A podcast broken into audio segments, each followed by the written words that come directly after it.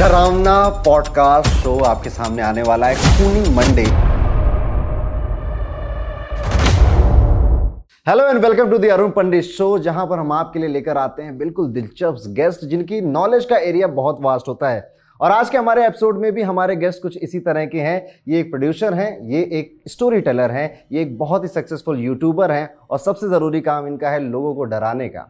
तो आज हम दिव्य जी से पूछना चाहेंगे कि दिव्य जी, आपके यूट्यूब पे लगभग 40 लाख के करीब सब्सक्राइबर बेस हो चुके हैं और उसके बाद मुझे ये क्वेश्चन खाया जा रहा है कि क्या इतने लोग डरना पसंद कर रहे हैं?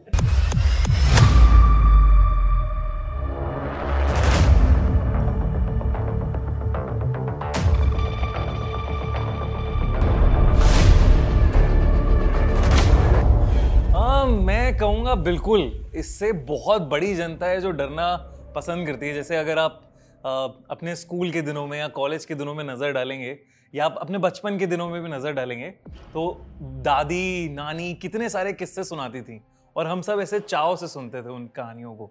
स्कूल में जब फ्रेंड्स का ग्रुप होता था या कॉलेज का ग्रुप होता था तो एक माहौल बन जाता था कि आज चलो हॉरर स्टोरीज डिस्कस करते थे और सबके पास ज़रूर एक ना एक हॉरर स्टोरी होती थी सुनाने के लिए। तो इंडिया में जो इतना हमारा इतनी ज़्यादा बड़ी हिस्ट्री है इतने ज़्यादा गाँव हैं इतनी ज़्यादा लोग हैं कि फोकलोर्स की कमी नहीं है। और इतने सारे हॉरर किस्से हैं ऑलरेडी इंडिया में जो एक दूसरे से वो ब, बताने में उन चीज़ों को डिस्कस करने में बड़ा मज़ा आता है लोगों को। तो हॉरर तो लोगों को बहुत पसंद है। मेरे कॉलेज में एक मेरा दोस्त था उसकी हाँ। एक आदत थी कि वो रात में जब सो रहा होता था तो रात में वैसे ही सन्नाटा हो जाता है। तो वो ऐसी हॉरर स्टोरीज लगा के सोता था उसमें बड़ा मज़ा आता था। तो आई कैन रिलेट कि हाँ लोग इन्जॉय करते हैं ठीक है? और ज़्यादातर तो कपल इन्जॉय करते हैं हॉरर मूवीज़ में जाने में ठीक है? मैं एक बार ऐसी कंजूरिंग टू देखने गया था ठीक है? और दिल्ली की बात है रजौरी गार्डन की। अच्छा। तो कंजूरिंग टू देखने में गया मैं तो गया था अकेले रात का शो था। मैंने भी यही सोचा कि आज हम मज़ा आएगा रात में। तो कंजूरिंग टू देखी चीखें निकल रही हैं वहाँ पे। और लड़कियों की चीखें निकल रही हैं और उनके बॉयफ्रेंड उनको कह नो बेबी साहब, ठीक हो जाएगा। ठीक है। So yes horror is a emotion जो कि बहुत ज़्यादा पॉपुलर है। और मैं ये जानता हूँ, आपका चैनल खूनी मंडे, मैंने आपके कई सारे वीडियोस देखे हैं। और मुझे एज अ क्रिएटर जो उसमें अच्छा लगा, वो आपका स्टोरी टेलिंग फॉर्मेट और अभी रिसर्च भी कह रही है कि आने वाला जो वक्त होने वाला है, ये पब्लिक स्पीकिंग का होने वाला है स्टोरी टेलिंग का होने वाला है। इवन एवरी बिज़नेस चाहे वो पर्सनल ब्रांड हो या फिर एक होलसम ब्रांड हो they need a story telling for their brand for their vision ताकि लोग कनेक्ट कर पाएँ। सो so, आप इसमें महारती हैं। आपको आपने जैसे बताया पाँच साल हो गए आपको खूनी मंडे रन करते हुए। So what is story telling आप हमारे ऑडियंस को पहले तो ये बताइए। And how they can learn from you story telling ताकि उनकी पर्सनल लाइफ में या फिर अगर वो भी क्रिएटर बनना चाहते हैं तो उसमें उसका फ़ायदा मिल सके। स्टोरी टेलिंग देखिए अलग अलग तरीके हैं स्टोरी टेलिंग के। मैं अ, मैं इसलिए इस आर्ट के बारे में इतना जान पाया हूँ क्योंकि मैंने नाटक किया है कॉलेज में थिएटर किया है मैंने तीन साल। वो तपस्या की तरह होता है वो, जब थिएटर करने आप सीख, सीखते हो आप अपने गुरुओं से थिएटर टीचर्स से तो उस सेंस में आपको काफ़ी चीज़ें मिलती हैं सीखने के लिए। तो अगर आपको स्टोरी टेलिंग सीखनी है तो आप सबसे पहले तो लाइफ में थिएटर करिए, वो बहुत कुछ सिखाता है आपको। दूसरा स्टोरी टेलिंग कहीं भी मतलब मुझे लगता है कि हर एक इंसान अपनी ज़िंदगी में एक स्टोरी टेलर है। वो कहीं ना कहीं अपने दोस्तों को, अपने माँ बाप को, अपनी गर्लफ्रेंड को किस्से कहानियाँ सुना रहा है। ना? तो सारे लोग, जितने लोग हैं, अभी अब देखोगे कितने सारे कंटेंट क्रिएटर्स निकल के आ रहे हैं, बाहर शॉर्ट्स के माध्यम से एक एक मिनट में अपनी कहानियाँ सुना रहे हैं। कितने सारे लोग हैं। तो स्टोरी टेलिंग तो डेफिनेटली डेफिनेटली सब लोगों को आती है। बट अटक इसलिए जाते हैं लोग क्योंकि लोग सोचते हैं कि अरे, मैं जो बोलने वाला हूँ, वो सामने वाला क्या सोचने वाला है? तो ऐसा ना सोचे। अपनी कहानी, आप, अगर आपको दिक्कत हो रही है तो सबसे पहले अपना कोई किस्सा जो आपके साथ हुआ है, उसे सुनाने की कोशिश करें। तो वो आई थिंक बेस्ट तरीका है स्टोरी टेलिंग शुरू करने का। अपने साथ एक किस्सा शुरू करें। बाकी बहुत सारे बुक्स में कहते हैं कि आप एक तड़कता भड़कता इंट्रो रखिए, उसके बाद हाँ एक हुक एक आपकी जो कहानी का हीरो है, वो उससे कहानी मतलब आप कहानी को सेटअप कर दीजिए पहले कुछ मोमेंट्स में। कहानी को सेटअप करने के बाद आप उस कहानी में एक प्रॉब्लम लेके आइए, जो आपके हीरो को, जो आपके प्रोटैगनिस्ट को सॉल्व करनी है। फिर वो अल्टीमेटली वो जो सॉल्व पे फिर उसे लाइए कि वो सॉल्व नहीं कर पा रहा है। और फिर फाइनली कहीं ना कहीं वो जाके सॉल्व हो जाती है। ये कंक्लूजन हो जाता है। लास्ट में ट्विस्ट भी दे सकते लास्ट में ट्विस्ट हो जाता है। मैंने एक नवाजुद्दीन सिद्दीकी का कोई इंटरव्यू देखा था तो उन्होंने कहा था कि मज़ा स्टोरी में तब आता है कि जब आपकी ऑडियंस को लग रहा है कि ये होने वाला है ये होने वाला है ये होने वाला है और बस वही ना हो। वही ना हो, बिल्कुल। ट्विस्ट आ जाए लास्ट में तो फिर ऑडियंस को बहुत मज़ा आता है। तो इन्होंने एक बेसिकली आपको एक क्रैश कोर्स करवा दिया कि सबसे पहले आपको एक हुक रखना है इंगेजमेंट आपको एक प्लॉट रखना है उसके बाद आपको एक प्रॉब्लम भी रखनी है। आई गेस उस प्रॉब्लम से ही ऑडियंस इंगेज होगी। हाँ। अब ये प्रॉब्लम सॉल्व सॉल्व कैसे करेगा? ये सॉल्व कैसे होगी? ये सॉल्व कर क्यों नहीं पा रहा? या कोशिश पूरी कर रहा है लेकिन सॉल्व नहीं हो रही है दिव्य जी मुझे लगता है एक छोटी सी बारीकी और है कि जब भी आप स्टोरी सुना रहे हैं तो आपको उसमें बारीकियों का ध्यान देना है। और खासकर मैं ये रेडियो में बड़ा देखता हूँ ठीक है कि वो चिड़िया की आवाज़ पीछे से आ रही है या फिर उसने लाल रंग के कपड़े पहने और ये आप भी करते हो? जी बिल्कुल करते हैं हम भी करते हैं। सो so, जब हम एक एलिमेंट या बारीकियाँ जोड़ देते हैं ना तो स्टोरी या नॉवेल में भी मैंने ये देखा है हमारे दिमाग में पिक्चर चलती है ठीक है? सो वो पिक्चर हम रन करती है और वही नॉवेल सक्सेसफुल है जो इस काम को करने में कामयाब हो जाए। तो मैं वही कह रहा था आपसे। कोई भी कहानी है ना जब कोई भी सुना रहा है तो उसके दिमाग में तो माहौल बन रहा है पूरा। लेकिन उस माहौल को आप जो श्रोता है या जो सुन रहा है कहानी, उसको, उसके सामने कैसे लाने वाले हैं आप? वो सारा खेल है। जैसे आपने जो कहा, चिड़िया की आवाज़, या हम कहते हैं कि जब हम कोई हॉरर स्टोरी सुनाते हैं कि दरवाज़ा, दरवाजे पे खटखटाया उसने टक टक दरवाज़ा खुला खुलने की दरवाजे खुलने की आवाज़। छी की आवाज़ जो वहाँ से आ रही है। तो वो जो आवाज़ है वो सब बिल्ड करते हैं साउंड इफेक्ट्स और ये सारी चीज़ें ये आपको एड करती हैं। वे चुड़ैल की एकदम से चिल्लाने की आवाज़ और आपका mission successful so Divya ji आपने हॉरर चूज़ किया एज अ कंटेंट तो आपको क्या लगता है कि हॉरर की ऑडियंस ज़्यादा है? एक तो ये बात। दूसरी बात क्या आपने कभी ऐसा सोचा कि आप एक रोमांटिक टेल स्टोरी टेलर भी अच्छे बन सकते हैं? देखिए मैंने थिएटर किया है। मैं हर तरीके का स्टोरी टेलर बन सकता हूँ।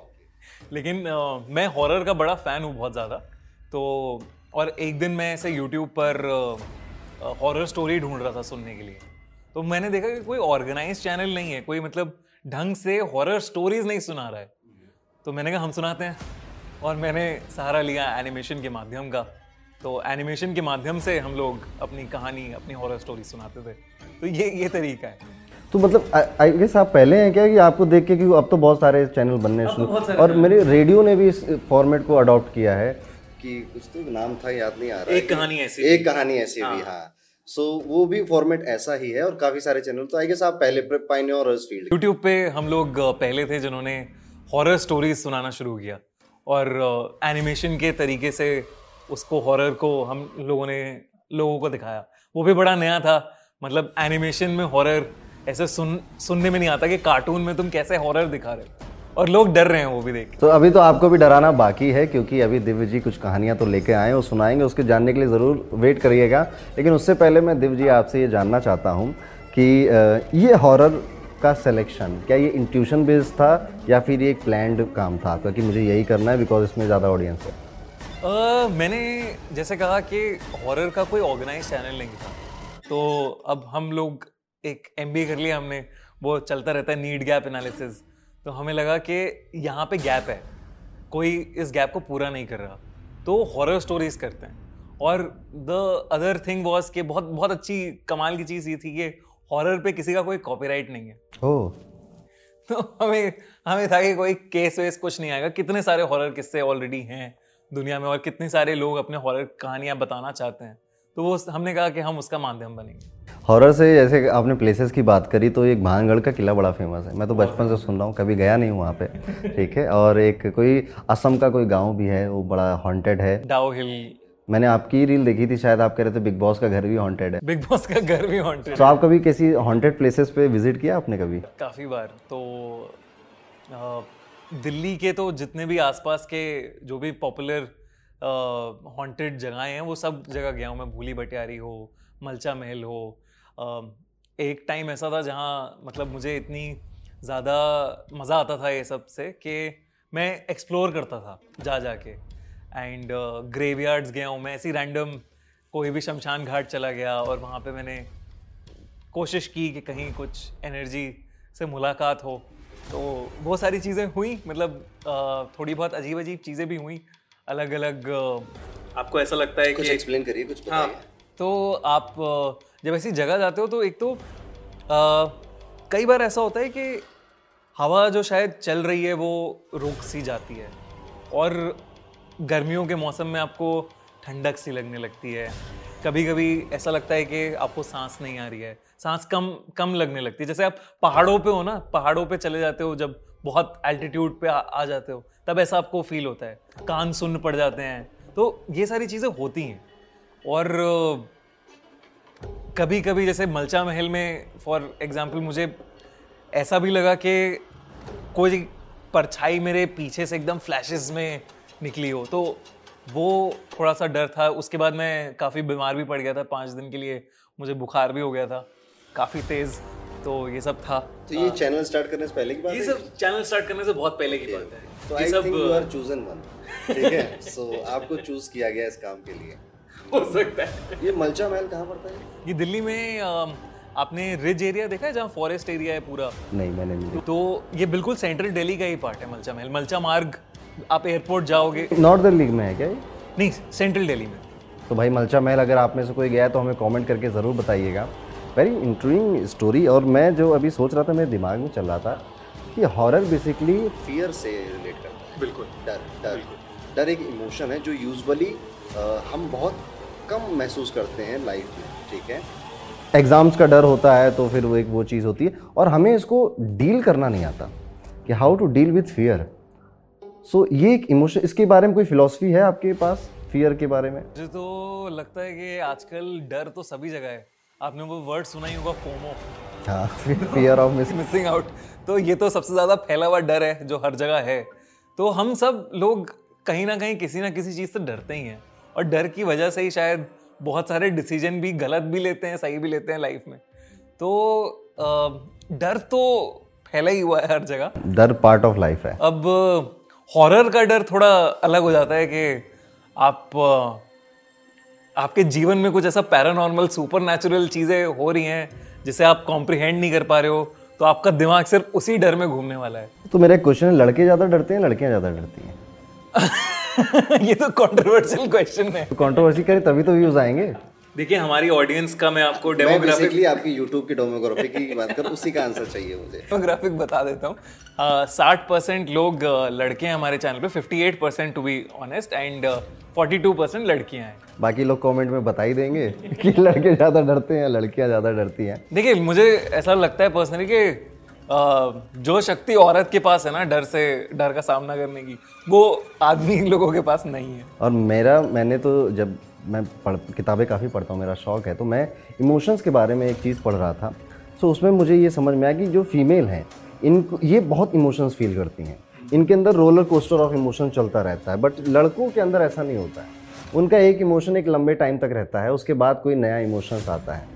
ओके सो फीमेल्स इसमें तो क्वीन है ही क्योंकि उनके पास भगवान ने ऐसा उनको बनाया है कि they can feel variety of emotions तो इमोशंस के मामले में हम लड़के तो उनका कंपटीशन कर ही नहीं सकते कर ही नहीं सकते मुझे ऐसा लगता है कि इसका एक रीज़न है बड़ा स्ट्रॉन्ग कि लड़कियाँ ज़्यादा अच्छा सुनती हैं। ओके लड़के सुन नहीं पाते। इसलिए जब तक आप सुन नहीं रहे हो। तब तक आप इमोशन भी बहुत सारे अलग अलग फील नहीं कर रहे हो। मुझे अभी क्लिक किया कि हम न्यूमरोलॉजी में बात करते हैं नंबर टू की। सो नंबर टू एक फेमाइन एनर्जी का नंबर माना जाता है और उसको केयरिंग का नंबर नर्चरिंग का नंबर माना जाता है और वो एक- जैसे एक फीमेल होती है, एक मदर होती है केयर करने वाली, उसका नंबर माना जाता है। और नंबर टू बॉर्न यानी कि कोई भी अगर दो, ग्यारह, बीस या उनतीस तारीख को पैदा हुआ है they eventually are a good listener तो जो आपने बोला ना, वो बात है कि यस ये फेमाइन एनर्जी का ही पार्ट है।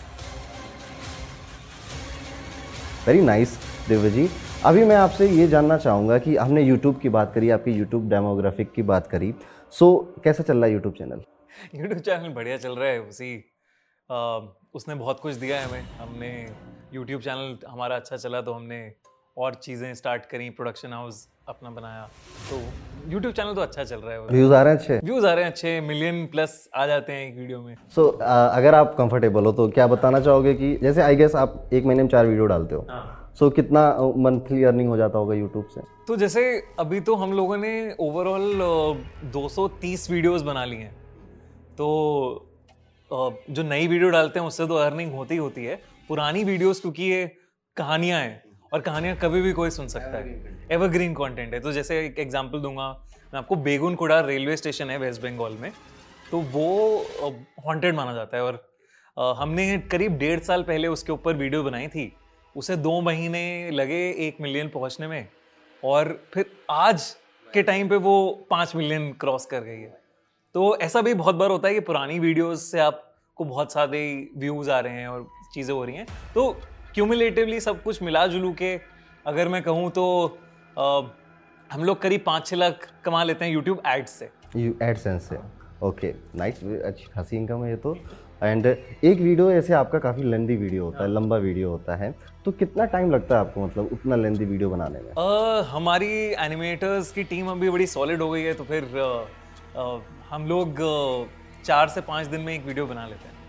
एवरीबडी इज़ टॉकिंग अबाउट जब वो सक्सेसफुल हो जाते हैं। जैसे आपके चार मिलियन हो गए सक्सेसफुल यूट्यूब चैनल है अर्निंग वेरी गुड बट वो टाइम कैसा था? जब खूनी मंडे शुरू हो रहा था कितने लोग थे आपके साथ? क्या अभी भी हैं आपके साथ? बिल्कुल नहीं। तो जितने लोग जो एनिमेटर्स और जो टीम थी हमारी अभी भी एकदम Starting days से? स्टार्टिंग डेज़ से वो बिल्कुल सेम ये बहुत रेयर है। भले ही हम जैसे हम डर फैला रहे हैं लोगों में या डर एंटरटेनमेंट के ज़रिए हम डर का बिज़नेस है। जैसे ये हम कहानियाँ बताते हैं मनोरंजन के लिए। डर की कहानियाँ या नेगेटिव इसे लोग कहते हैं लेकिन मैं बड़ा अंदर से मानता हूँ कि अगर आप जिन भी लोगों के साथ काम कर रहे हो उनके साथ पॉजिटिविटी नहीं है तो काम नहीं हो पाता। तो जब से शुरू से हमने शुरू किया है वो पॉजिटिविटी मेंटेन करके ही चले हम लोग। So I think you are a creator Dev ji not a business person और ऐसा। और मेरे ख्याल से ये जो बारीकी आपके अंदर है ये ही आपको स्टैंड आउट करती है बाकियों से। कि आपने अपना वो थिएटर वो क्रिएटर होने के वो आर्टिस्टिक इंटिक्स अभी तक छोड़ी नहीं है। नहीं वो तो मैं छोड़ना भी नहीं चाहता बट जो बिज़नेस है आप शायद कह रहे हो वो मेरी परवरिश से आ जाता है। मैं बनिया हूँ तो फिर वो बनियों वाला बिज़नेस का इंटरसेक्शन आ जाता है। जैसे आपने हॉरर चूज़ किया ये कौन सोचता है? किसके दिमाग में आता है? कि यार ऐसा काम करते हैं। Now he is earning very good अपनी मर्ज़ी की लाइफ भी जी रहे होगे आप। Okay okay? और अभी अभी आपने शादी भी की congratulation for it so that is why I love Bania community कि ये भीड़ से हटकर एक अलग रास्ता अपनाते हैं और ये करते चले जा रहे हैं। ये शुरुआत में भी आज से दस साल पचास साल पहले भी ऐसी ही थी और आज भी ऐसी है। सो आई लव बनिया कम्युनिटी और एक अग्रवाल स्वीट्स आपने सुना होगा। सो so, अब जो बनिया नहीं भी उनके पास भी अग्रवाल स्वीट्स है। Agarwal sweets there is no franchisee of Agarwal sweets कि ऐसे कोई फ्रेंचाइजी ले रहा है। एक चौरसिया पान भंडार और एक अग्रवाल स्वीट्स। ये कोई भी नाम रख देता है और चल भी रहा है लोगों का। उनका नाम अगर रमेश स्वीट्स होगा तो नहीं चलेगा बट अगर नाम वो अग्रवाल स्वीट्स रख देंगे तो चल जाएगा। तो इस नाम में भी कोई पावर है। हो सकता है। महाराजा अग्रसेन क्या क्या देखे गए हैं हम लोगों को हमें नहीं पता। आपने यूट्यूब की बात करी। So if there is a creator जो कि मतलब अपनी यूट्यूब जर्नी स्टार्ट क्योंकि अब आज के टाइम में लोग जो ट्रेडिशनल हमारे करियर चलते चले आ रहे हैं engineer doctor UPSC government exam they want a shift और वो जेनजी जनरेशन जो हमारी है वो क्रिएटिंग के आ रही है। आप ही ने कहा कि reels and shorts people are telling their stories so कोई टिप्स है आपके पास नए यूट्यूबर्स के लिए how to grow their channel गलतियाँ भी बताइएगा जो आपने की। ज़रूर की होंगी आपने। बिल्कुल। तो मैं सबसे पहले तो ये कहूँगा कि जितने भी लोग हैं वो हम लोगों को देख के बड़े इंस्पायर्ड हो जाते हैं, लेकिन ऐसा भी लगता है उन्हें कि ये बड़ा ल्यूक्रेटिव है, ये बड़ा आसान है, ये बड़ा आसानी से सब कुछ मिल जाएगा। वो वैसा नहीं होता है। आपको हार्डवर्क और मेहनत करनी पड़ती है। और मैं किसी को भी नहीं कहूँगा कि सब कुछ छोड़ के यूट्यूब शुरू कर दे या इंस्टाग्राम शुरू कर दे। क्योंकि मैंने 2018 में अपना चैनल शुरू किया खूनी मंडे। मैंने 2021 में अपनी नौकरी छोड़ी है। तो ये as a side hustle as side business हम खूनी मंडे कर रहे थे शौकिया तौर पे क्योंकि मुझे कंटेंट का बड़ा शौक है और हॉरर का बड़ा शौक है तो उस लिए मैं कर रहा था। और आप भी अगर ऐसा कुछ करें तो आप उसी लिए करिए पहले क्योंकि आपको शौक है। किसी के देखा देखी नहीं करना। किसी का देखा देखी मत करिए इस ऑब्जेक्टिव से मत करिए कि ये मेरा करियर बनेगा ये मेरे को पैसे यही देगा जीवन में और मैं इसी के भरोसे अपना जीवन बिता लूँगा पूरा। ये बहुत बड़ी गलती है जो करते हैं लोग। आपका जो चैनल है देव जी वो इस चीज़ का भी एग्ज़ाम्पल है कि शायद आपने फेसलेस चैनल पर फेसलेस चैनल। तो कई सारे लोगों को कैमरा का वो होता है कि और ये भी है कि मेरे पास महँगा कैमरा नहीं है। ठीक है तो उसके लिए भी बड़े अच्छे एग्ज़ाम्पल हैं कि आपकी जो स्टोरी रही है। सो जैसे मैं भी यूट्यूब में वीडियोज़ बनाता हूँ मुझे भी तीन साल हो गए हैं लगभग। सो पहले हम हम लोग मोबाइल से बनाते थे। हाँ। सो आपकी शुरुआत कैसे हुई थी? Do you have camera and all the equipments पापा का पैसा था या खुद कहीं से स्टार्ट किया? नहीं नहीं नहीं तो मैं आपको ये बता दूँ खूनी मंडे में आज तक हमने कोई अपना पैसा इन्वेस्ट ही नहीं किया। ओके हमेशा जो हमें एड्स के रेवेन्यू से या ब्रांड इंटीग्रेशन से पैसे आए हैं उसी को हमने री इन्वेस्ट किया है आज तक। तो अगेन आप कह दो बनिया मेंटालिटी ये ये है ऐसा सच है। तो आप शुरू में मैं अराउंड तीस चालीस वीडियोस जो हमारी थी वीडियोस गई थी वो मोबाइल पे रिकॉर्ड करी है मैंने। मेरे पास माइक भी नहीं था। मैंने माइक भी नहीं लिया हुआ था प्रॉपरली तो धीरे धीरे जब तक वो बढ़ा नहीं जब तक मुझे लगा नहीं ज़रूरत है तब तक ज़रूरत भी नहीं थी। तो बहुत सारे लोग हैं ऐसे। अब आप Uh, सबसे प्राइम एग्ज़ाम्पल हैं जो I I think creator community में सबसे अच्छा कर रहे हैं भुवन बाम। तो उन्होंने बस अपने कैमरे से और कैमरा भी ऐसा नहीं था कि आईफोन हो है ना? उन्होंने भी अपना उनके जो कपड़े थे या गेटअप भी था वो भी ऐसे कोई बहुत एक्सपेंसिव नहीं था। उन्होंने कैमरे के आगे बस अपनी वीडियोस बनाई रिकॉर्ड करी डाली और वो सब बहुत वायरल हो गई। वो आज भी उस टाइप का फॉर्मेट डालते हैं तो वो भी बहुत अच्छा चलता है लोग पसंद करते हैं उन्हें उसके लिए। बिल्कुल। यहाँ पे जिसको नहीं करना होता ना उसके दिमाग में दुनिया भर की बातें आती हैं कि बैकग्राउंड ऐसा होगा तो ही वीडियो बनेगा कैमरा सोनी का होगा तो ही वीडियो बनेगा चार तो लाइट होनी चाहिए। बट जैसे मेरी भी जर्नी स्टार्ट हुई थी तो उस समय मेरे पुराने वीडियोस पड़े हैं यूट्यूब पे। सो मैं उस समय तो बड़ा पतला होता था, टकला था। कोई ऐसा चेहरा दिखाने लायक नहीं होता था। सात हज़ार का मोबाइल था। उस सात हज़ार के साउमी के मोबाइल से मैं अपनी रील्स या वीडियो शॉर्ट कंटेंट बनाया करता था। और उसके बाद आजकल ये सब हो रहा है। और उस कंटेंट ने जो दिया, या उस पैशन ने जो दिया, उसकी वजह से यही सेम स्टोरी आपकी भी है। कि ज़रूरी नहीं है कि जब पैसा होगा तभी ये काम शुरू होगा। काम शुरू होगा, पैसा अपने आप रास्ता बना के आ ही जाएगा। तो मैं मैं तो ये कहूँगा कि आप जिसके भी दिमाग में ऐसा कुछ है, आप शुरू करो। अब जैसे भी है, आप शुरू करो। आपको ऐसा लगेगा कि नहीं, जब ये हो जाएगा तब करूँ। नहीं नहीं, आप शुरू स्टार्ट अभी करो। उसके बाद आप कंसिस्टेंट रहो उस चीज़ को लेके। अगर आपको लगेगा ये वर्क नहीं करा तो दूसरी चीज़ करो वो वर्क नहीं करा तो तीसरी चीज़ करो लेकिन शुरू करो। गुजराती में एक कहावत बड़ी फ़ेमस है कि बिज़नेस कभी अपने पैसे से नहीं किया जाता ठीक है? और वही आपने भी फॉलो करी। और क्या कहना है आपका यूट्यूब के बारे में कि क्या यूट्यूब पहले ज़्यादा ईजी था या आज ज़्यादा ईजी है या अब टफ हो गया है? आ, मैं ये कहूँगा कि टफ़ हो गया है बिल्कुल टफ़ हो गया है। उसका बहुत ही सिंपल रीज़न ये है कि पहले डिमांड उतनी ही थी सप्लाई कम थी। अब सप्लाई इतनी ज़्यादा हो गई है कंटेंट की इतने ज़्यादा कंटेंट क्रिएटर्स हो गए हैं कि आपको उन सब कंटेंट क्रिएटर्स में से टाइम मांगना है लोगों का कि आप उसको छोड़ के मुझे देखें। तो ज़्यादा टफ हो गए why Khooni Monday is different from other horror channels हम लोग किसी को कॉपी करने की कोशिश नहीं करते। तो सबसे पहला तो ये एंड दूसरा ये कि मैं वो कहानी सुनाता हूँ जो मुझे पसंद है। और अपने स्टाइल में सुनाता हूँ। तो आई थिंक ये ज़्यादा रिलेटेबल लगती है ऑडियंस को इसलिए भी हमारी एक कम्युनिटी बन गई है जो खूनी मंडे को पसंद करता है। सिर्फ़ ऐसा नहीं है कि वीडियो देख के आता है और चला जाता है। मुझे जब तक फेस रिवील नहीं हुआ था लोग आवाज़ से ही मुझे खूनी भैया खूनी भैया लिखने लगे थे कमेंट्स में। खूनी भैया ये काफ़ी स्पेशल नाम है किसी के लिए। अब दिव्य भैया हो गया है वो लेकिन हाँ खूनी भैया ये सब नाम पड़ गया था मेरा तो लोग रिलेट कर रहे थे। तो अगर आप ऐसा कुछ कंटेंट बना रहे हो जिससे लोग आपसे रिलेट करें तो फिर कोई वो अपने आप में डिफ्रेंसिएशन है। सो so, दिव्य जी इस पूरी जर्नी में स्टोरी टेलिंग है साउंड इफ़ेक्ट्स हैं एक यूट्यूब चैनल है अब इस पूरी चीज़ को चला रहा है आइडिया। या फिर वो आर्ट लिखने की या सोचने की? तो हॉरर स्टोरीज या पूरा प्लॉट सोचने में आ, कोई स्पेशल जगह होती है आपकी या कोई प्रोसेस है आपका? कि इस टाइम पे ही सोचूँगा रात में ही सोचूँगा। तो इतने फ्रिक्वेंट आइडियाज़ क्योंकि ideas worth a million dollar ये बड़ी अच्छी कहावत है। और वो आप शाश्वत भी कर रहे हैं उस चीज़ को। So how do you have so many ideas और सो मैनी स्टोरीज क्योंकि बॉलीवुड से एक कहानी अच्छी नहीं लिखी जा रही है। और आप बार बार इतनी अच्छी कहानी कन्वे कर रहे हैं। पहले तो आ, इसका कोई आ, मुझे नहीं लगता सीक्रेट है। आ, ऐसा कोई मैं मतलब एकांत शांति की जगह एक चाहिए होती है, जब आप सोच रहे हो बैठ के अलग अलग चीज़ें, आइडिया सोच रहे हो। लेकिन उससे ज़्यादा इम्पोर्टेंट है कि आप रिसर्च कर रहे हो।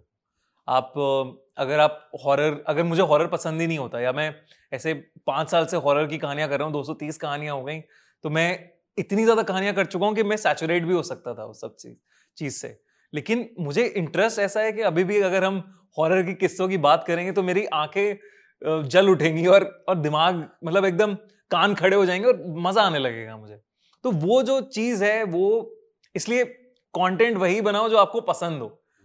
देखा देखी में ऐसा ना किसी ऐसी चीज़ में मत घुसो जिससे आप बिल्कुल भी इंजॉय नहीं कर रहे हो। तो आप इंजॉय करते हो, आप उसके ऊपर रिसर्च करते हो, आप दस चीज़ें पढ़ते हो तो अपने आप आइडियाज़ आ जाते हैं। ब्रेन तो स्टोर कर ही रहे ना वो सारी इन्फॉर्मेशन तो वो कहीं ना कहीं आपको दे ही देगा जब आप उससे मांगोगे। अभी हैबिट में आ गया है आपकी। अब अब हैबिट में आ गया है लेकिन अगर नए आइडियाज़ रिसर्च करने हैं तो अब तो चैट जीपीटी आ गया पूछो उससे। ब्रेनस्टॉर्म करो chat GPT chat GPT AI या फिर एआई का अपने बिज़नेस में? ज़रूरी है। आपको करना पड़ेगा आपको देखना पड़ेगा कि चल क्या रहा है। तो आप या तो आप उसे इग्नोर करो और बिल्कुल साइड में अपना कुछ करो या आप उससे डर के अलग बैठ जाओ। या आप उसको अपनी जीवन का पार्ट बनाओ और उसे यूज़ करके आगे बढ़ो। तो हमने थर्ड ऑप्शन की तरफ़ चूज़ किया तो चैट जीपीटी से ब्रेन करते रहते हैं कुछ ना कुछ। उसको एज अ हेल्प लेना शुरू कर दिया है। नाइस तो आपको क्या ऐसा लगता है कि अभी तो मैं जैसे काफ़ी सारी एआई की रील्स आ जाती हैं मेरे फ़ीड में पता नहीं क्यों आती हैं पर आ जाती हैं कि चैट जीपीटी स्क्रिप्ट बनाई एक्स वाई जेड प्लेटफॉर्म उसको डब कर देगा और ये एक्स वाई जेड उसे एनिमेट कर देगा now your video is ready तो आपको डर लगता है कि यार आगे काम चलेगा नहीं चलेगा? आ, नहीं ऐसा डर तो नहीं लगता to be honest chat GPT एक कहानी सोचेगा हम अलग कहानी सोचेंगे तो कला के क्षेत्र कला, की कला के क्षेत्र में मुझे नहीं लगता। ब्यूटी है कि टॉलीवुड भी है हॉलीवुड भी है बॉलीवुड हाँ। भी है सब लोग काम कर रहे हैं सबको काम मिल भी रहा है वेरी गुड सो आपने 230 कहानियाँ लिखी हैं अभी तक। कोई एक ऐसी कहानी जिसको मतलब आपने कहा कि यार देव शाबाश यार, क्या लिखा है? ऐसा कुछ? मतलब पहले तो ऐसी कोई कहानियाँ होती हैं, कुछ जो रियल स्टोरीज होती हैं और जिन्हें पढ़ के ही एकदम डर जाए इंसान। तो वो कहानियाँ तो बहुत सारी हैं हमारे पास जो हमने लिखी हैं, लेकिन एक फिक्शन कहानी लिखी है, लेकिन वो पूरी सीरीज़ लिखी थी हमने। उसे द क्लाउन कहा है हमने।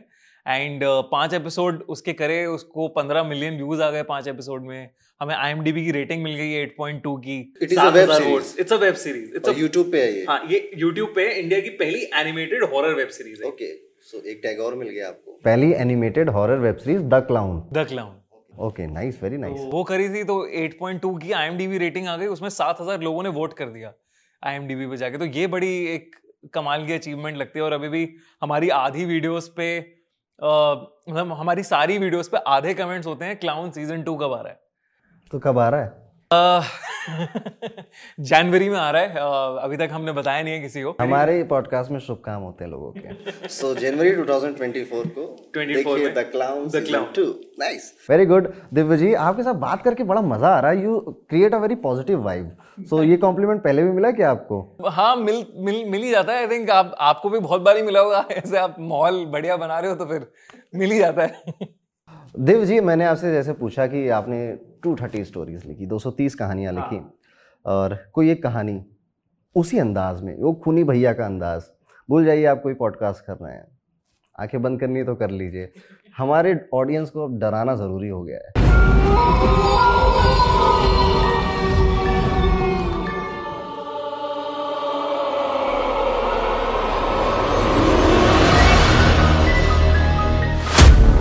यूएस में ना एक होटल है होटल सिसिल करके।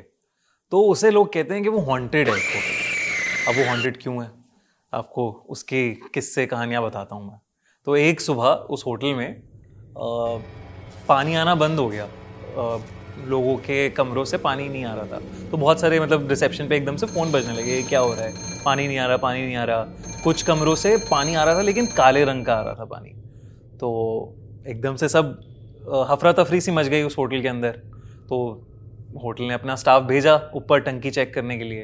अब वो जो ऊपर छत का रास्ता है, वो लॉक्ड रहता है बिल्कुल उसको लॉक वॉक को खोला गया, टंकी बहुत भारी कवर उसका टंकी, क्योंकि आप सोचो होटल का पूरा एक टंक टैंकर होगा तो कितना भारी होगा उसका कवर तो वो उठाया गया और उसमें देखा गया कि एक औरत की लाश है, बिना कपड़ों के। वो औरत थी एलिसा लैम कनाडा की रहने वाली एक लड़की थी वो।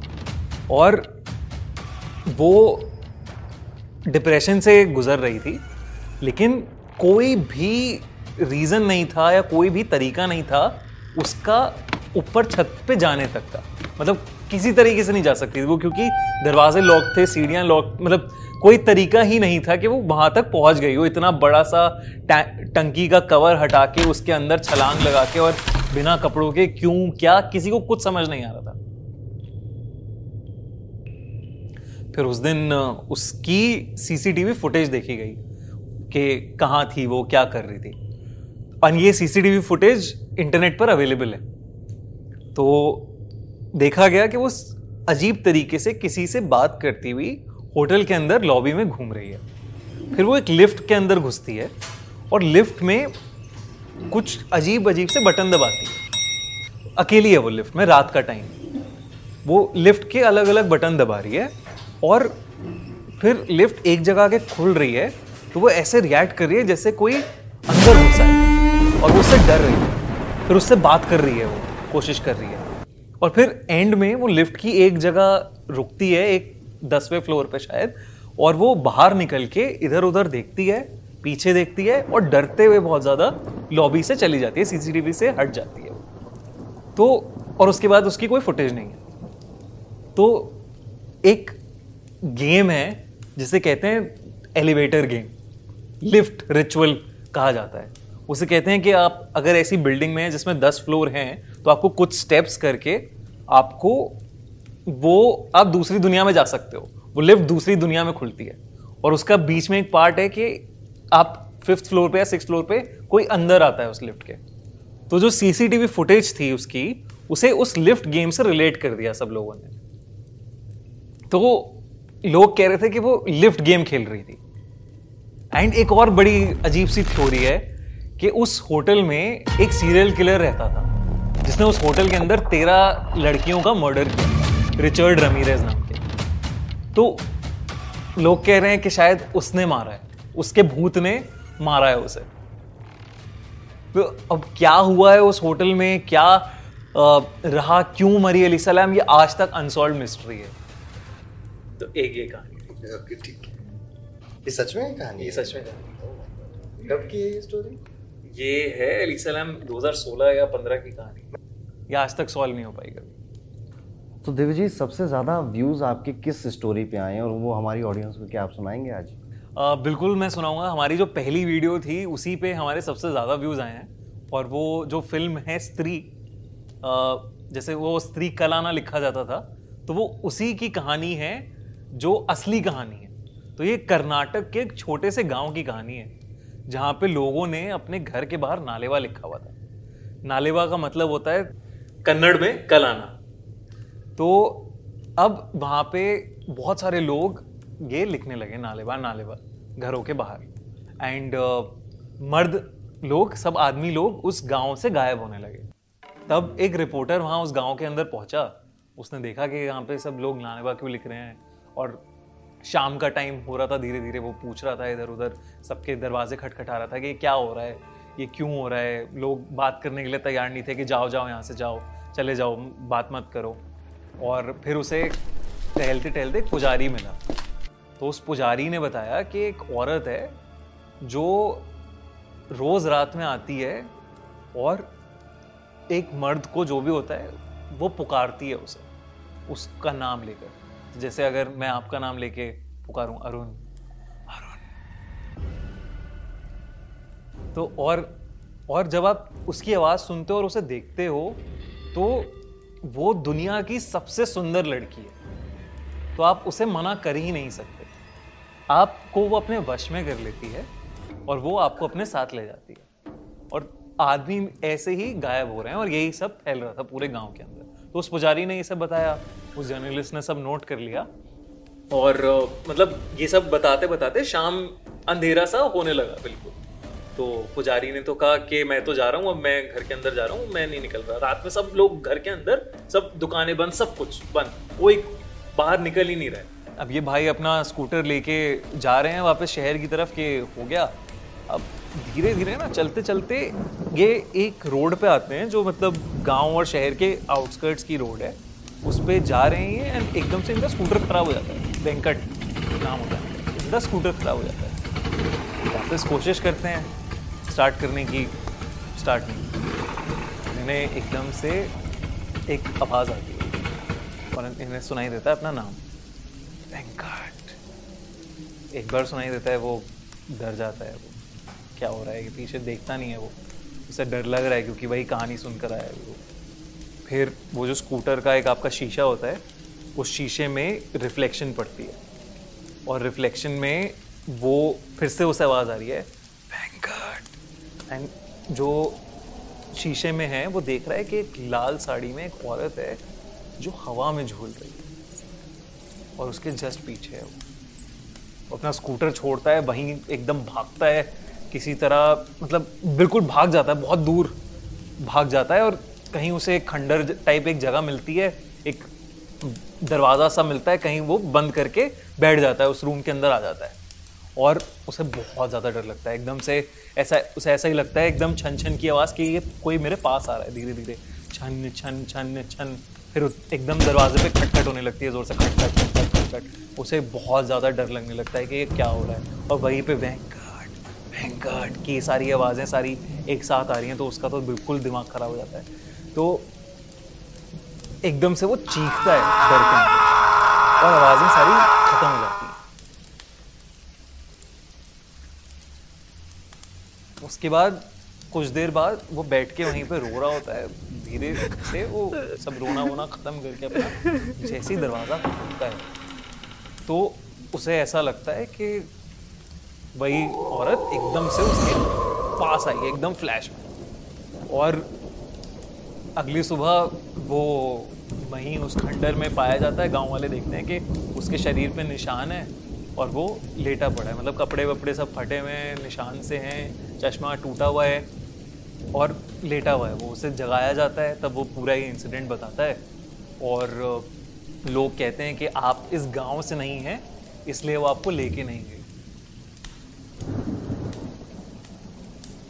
ओ ओ इस समझा मैं। नाइस मतलब वो जो उस गाँव के लोग हैं, वो उनको ही लेके जाती थी। हाँ। तो ये क्या किस्सा था? क्या हुआ? पाँच छः साल, करीब पाँच छः साल के दौरान चला ये पूरा? चलता गया है कर्नाटक में अभी भी आप देखोगे, कर्नाटक के लोगों से बात करोगे तो वो कहते हैं हाँ जैसे यहाँ पे नॉर्थ में प्याज वाली चुड़ैल आ गई थी लोगों ने अपने घर के बाहर हल्दी के हाथ लगा दिए थे। आज भी ऐसा कुछ होता है क्या वहाँ पे? आज तो अभी बहुत रिसेंटली तो नहीं नाइन्टीज में हुआ था 96 97 तक ये फिनोमिना चला था उसके बाद फिर आज तो नहीं कुछ ऐसा क्योंकि अभी आई थिंक कुछ हो सकता है गाँव से उस गाँव से रिलेटेड हो कुछ। रिसेंटली आपका कुछ ऐसा इनकाउंटर हुआ हो जो आप शेयर करना चाहें? रिसेंटली uh, तो अभी uh, एक तो मैं क्या करता हूँ ना मैं आजकल बड़ा स्मार्ट हो गया हूँ मैं। मैं uh, हर हफ़्ते अपनी नज़र उतरवा लेता हूँ। तो ऐसा इनकाउंटर फॉर्चुनेटली अभी हुआ नहीं है कोई और अब मैं ऐसे हॉन्टेड जगहों पे जाना या डिवाइसेस लेके एक्सप्लोर करना वो सब काम नहीं करता मैं। मुझे लगता है कि स्पिरिट्स होती हैं नेगेटिव भी होती हैं पॉजिटिव भी होती हैं। आप की दुनिया में वो को कर रही हैं वो उनकी भी दुनिया को कर रही है आपकी दुनिया के साथ आप उसमें मत घुसो वो आप में नहीं घुसेंगी। तो मैं इस तरीके का बिलीवर बिलीव करता हूँ। तो मैं ये सब मेरे साथ नहीं हुआ है अभी फॉर्चुनेटली देव जी जब हम अभी बैठे थे पॉडकास्ट से पहले तो आपने कहा था कि आपके मामा मामी के साथ भी कुछ ऐसा हॉरर इंसिडेंट हुआ है। वो तो मतलब बहुत ही ज़्यादा बहुत ही ज़्यादा डरावनी कहानी है। वो मेरे लिए पर्सनली भी डरावनी कहानी है क्योंकि मैं उस फ्लैट में गया हूँ मैंने देखी हैं चीज़ें एंड मेरे मोम डैड भी उस फ्लैट में मामा मामी के साथ रहे हैं। तो वो सारी चीज़ें काफ़ी काफ़ी क्रीपी हैं। तो उन्होंने ना रिसेंटली बॉम्बे बॉम्बे में रहते थे वो लोग, गोरेगांव इलाका था। एंड वहाँ पे एक फ्लैट लिया था फ्लैट में मूव इन करे थे। बहुत रिसेंट बात। और उनके मामा की मोस्टली टूरिंग जॉब थी तो वो अपना काम से निकल जाते थे, घर पे कम रहते थे। एंड दो बच्चे थे, एक बारह साल का लड़का था और एक आठ साल की लड़की थी छोटी। और एक बार मतलब तो उस घर में ना बारह साल का जो उनका लड़का था शुभम उन उसकी तबीयत बहुत ज़्यादा ख़राब रहने लगी थी जब से उस फ्लैट में मूव इन कर रहे थे। एंड uh, मामा का थोड़ा फाइनेंशियल लॉसेज और ये सब चीज़ें शुरू हो गई थी मतलब बिज़नेस ठीक नहीं चल रहा था। अब वो दोनों एजुकेटेड हैं वो कुछ सोचेंगे नहीं कि क्यों हो रहा है या क्या हो रहा है सब कुछ। पैरानॉर्मल या ये सब तो डेफिनेटली वो नहीं सोचेंगे। उन्होंने सोचा भी नहीं है ऐसा कुछ। उस शुभम को 12 साल के जो उनका बेटा है शुभम उससे डायग्नोस कराया गया मल्टीपल टाइम्स लेकिन कभी कोई डायग्नोस मतलब डायग्नोस करके कुछ नहीं निकला कि क्या हो रहा है, क्यों हो रहा है ऐसे। और फिर एक दिन मामा बाहर थे टूरिंग जॉब में अपनी, और मामी बैठ के रात के एक बजे बच्चों को सुला के टीवी देख रही अब वो टीवी देखते देखते ना उन्हें एक बॉल की आवाज़ आई कि कोई बॉल खेल रहा है। तो बॉल मतलब दीवार पे जैसे हम बॉल मारते हैं ना, टक टक, आवाज़ आती है, टप्पे की आवाज़। तो टक टक टक आवाज़ आ रही है। तो उन्हें लगा शुभम जगा हुआ है। तो वो पूछा उन्होंने, शुभम, सोया नहीं तो अभी तक? तो कुछ आवाज़ नहीं आई शुभम की, रिप्लाई नहीं आया। फिर उन्होंने बोला, शुभम, फिर कोई रिप्लाई नहीं आया, वो आवाज़ चल रही है अभी भी। टक टक टक। और बॉम्बे में क्या है, फ्लैट है। तो फ्लैट में आपका एक कॉरिडोर जा रहा है। और आपके अंदर दो कमरे हैं और बाहर कॉरिडोर से ही आपका ड्राइंग रूम है। तो एक पतली सी गली बन जाती है उस कॉरिडोर की। उसमें उससे आवाज़ आ रही थी। टक टक। तो मामी उठी ड्राइंग रूम से। मुड़ी उन्होंने देखा कि एक छोटा बच्चा और अंधेरे में मतलब टीवी की लाइट जल रही है, सब सो रहे हैं, अंधेरा है घर में। तो वो देख रही हैं, उस टीवी की लाइट से जो पड़ रही है, उसमें देख रही हैं कि एक छोटा बच्चा है करीब भाई आठ दस साल का बच्चा है, वो बॉल से खेल रहा है दीवार पे मार के, उसी कॉरिडोर में बैठा टक टक टक, धूल मिट्टी में। उन्हें लगा कोई आ गया होगा शायद। अभी भी उनका दिमाग उधर नहीं जा रहा है कि ये कैसे या घबराई नहीं वो। उनका दिमाग है कि कोई बच्चा गेट वेट शायद खुला होगा, वो आ गया होगा। तो वो गेट खोल के इधर उधर देखने लगी किसका बच्चा है। और वो बच्चा खेल रहा है, वो उनकी बात नहीं सुन रहा, कुछ रिप्लाई नहीं कर रहा, वो टक टक टक टक करे जा रहा है। एंड फिर उसके बाद जैसे ही मामी अंदर आती हैं, वो बच्चा बॉल छोड़ के अंदर बच्चों के कमरे में चला जाता है। अब मामी को अब अजीब लग रहा है कि ये क्या हो रहा है? बाहर कोई भी नहीं है। ये बच्चा अजीब सा है, धूल मिट्टी में पूरा कपड़े हैं इसके और ये बच्चों के कमरे में चला गया। तो मामी घबराती हुई बच्चों के कमरे में गई हैं अब वो देख रही हैं इसे। बिना लाइट खोले कोशिश कर रही हैं कि कहाँ गया, क्या है? फिर उन्होंने लाइट वाइट खोली तो देखा है, क्या नहीं, कुछ कोई कहीं मिल नहीं रहा, वो ड्राइंग बालकनी में देख लिया, उधर टॉयलेट में देख लिया, सब सब जगह देख लिया, अलमारी खोल के देख लिया। फिर नीचे ना बच्चों की गेम्स की एक अलमारी थी, वो स्लाइडिंग डोर वाली अलमारी थी। उन्होंने जैसे ही वो स्लाइडिंग डोर खोला, वो वो बच्चा वहाँ से निकल के मामी पे चढ़ गया एकदम। और मामी ने हटाया उसे एकदम, और वो फिर कहीं भाग गया बच्चा। तो यहाँ पे मामी की, अब अब मामी को बहुत डर लगने लगा कि ये क्या हो क्या रहा है मेरे साथ, ये कौन है? क्या हो गया? ये क्या चल रहा है? वो वो बच्चा भाग गया, बच्चे सो रहे हैं, अंधेरा मतलब बिल्कुल टेंशन में है मामी, मामा है नहीं घर पे कि क्या हो क्या रहा है? और तभी दरवाजे पे बेल बजनी चालू हो जाती मामी अपने आप को उठाती हैं, बाहर गेट तक जाती हैं। बच्चा कहीं दिख नहीं रहा अभी उन्हें फिर से कि पता नहीं कहाँ चला गया है। और बाहर वो देख रही हैं कि एक औरत खड़ी हुई है सफ़ेद साड़ी में, उसके हाथ में कुल्हाड़ी है। और वो भी धूल मिट्टी में एकदम है, बाल बिखरे हुए हैं उसके। अब मामी को बहुत डर लग रहा है। मतलब वो समझ नहीं आ रहा उन्हें क्या है। वो मतलब वो दरवाज़ा खोलें क्या? मतलब वो अंदर ही आ गई औरत। उन्हें समझ ही नहीं आया कि अंदर कैसे आ गई और ये आ रही है। मतलब मामी को साइड किया, अंदर चली गई और बच्चों की बच्चों की कमरे की तरफ़ ही गई वो। वो जा, वो चली गई अंदर। वो मामी पूछ रही है, कौन कौन? क्या चाहिए तुम्हें? क्या काम है तुम्हें? और वो चली गई अंदर। मामी भी भागी उसके पीछे एकदम से। वो डोर बंद हो गया बच्चों के कमरे का। मामी कोशिश कर रही है उस डोर को खोलने की। खुल जाए किसी तरह, टक टक कर मतलब खोलने की कोशिश कर रही है, धक्का दे रही हैं। डोर खुल नहीं रहा है। अंदर बच्चे हैं, वो औरत घुस गई है, एक बच्चा है जो घर में घूम रहा है। उन्हें कुछ समझ नहीं आ रहा। और अचानक से वो दरवाज़ा खुल जाता है अपने आप। कोशिश करते करते खुल जाता है। और जैसे ही वो दरवाज़ा खुलता है, वो देखती हैं कि वो औरत और वो जो छोटा बच्चा एक साथ खड़े हैं, बालकनी पे खड़े हैं और उनकी पीठ मामी की तरफ़ है। और वो मामी को देखते हैं। अब मामी को एग्जैक्टली याद नहीं है, वो उन्होंने कैसे अपनी गर्दन घुमाई थी, लेकिन मामी अभी भी कहती हैं कि वो पूरी घुमा ली थी उन्होंने, उल्टी। वो उल्टी गर्दन घुमाई और वो नीचे कूद गए। सातवें फ्लोर से वो दोनों नीचे कूद और मामी का तो जो उनका दिमाग फटा, उन्होंने बच्चों को उठाया, गाड़ी की चाबी ली गाड़ी में उन बच्चों को बिठाया और किसी फ्रेंड के घर चले गए उस रात एंड अगले दो दिन में उन्होंने पूरा फ्लैट अपना मूव आउट किया। और उस घर की जो पुरानी चीज़ें थी, वो वहीं पे छोड़ दी। और वो क्यों किया मूव आउट क्योंकि जब मामा आ गए, उन्होंने पूछा कि क्या चक्कर है इस फ्लैट का, क्या है इसमें? तो पता चला कि कंस्ट्रक्शन के टाइम पे इस फ्लोर से एक माँ और उसका बेटा, जो कंस्ट्रक्शन वर्कर्स थे, वो गिरकर मर गए। तो ये फ्लैट हॉन्टेड था। और इसमें कई ऐसे छोटे छोटे किस्से थे, जैसे मामी के पीठ पे निशान थे। खरोचे, खरोचों के निशान थे। उन्हें लगा था कि कोई कीड़ा होगा। रैशनलाइज कर दिया एजुकेटेड ने रैशनलाइज कर दिया कि नहीं हो सकता। एक टैप था जो ठीक ही नहीं होके देता था। प्लम्बर ठीक कर दिया। मेरे पापा ने कोशिश करी उसमें वॉशर वगैरह सब बदलने की उस नल में, लेकिन कभी वो ठीक ही नहीं हुआ। उससे पानी टपकता ही रहा। ये हुआ। फिर कभी एक बार उनकी जो छोटी बेटी थी वो आ, उनके पास आई मतलब रात का टाइम है और उसे बुला लिया अंदर। उसके पापा भी थे घर पे।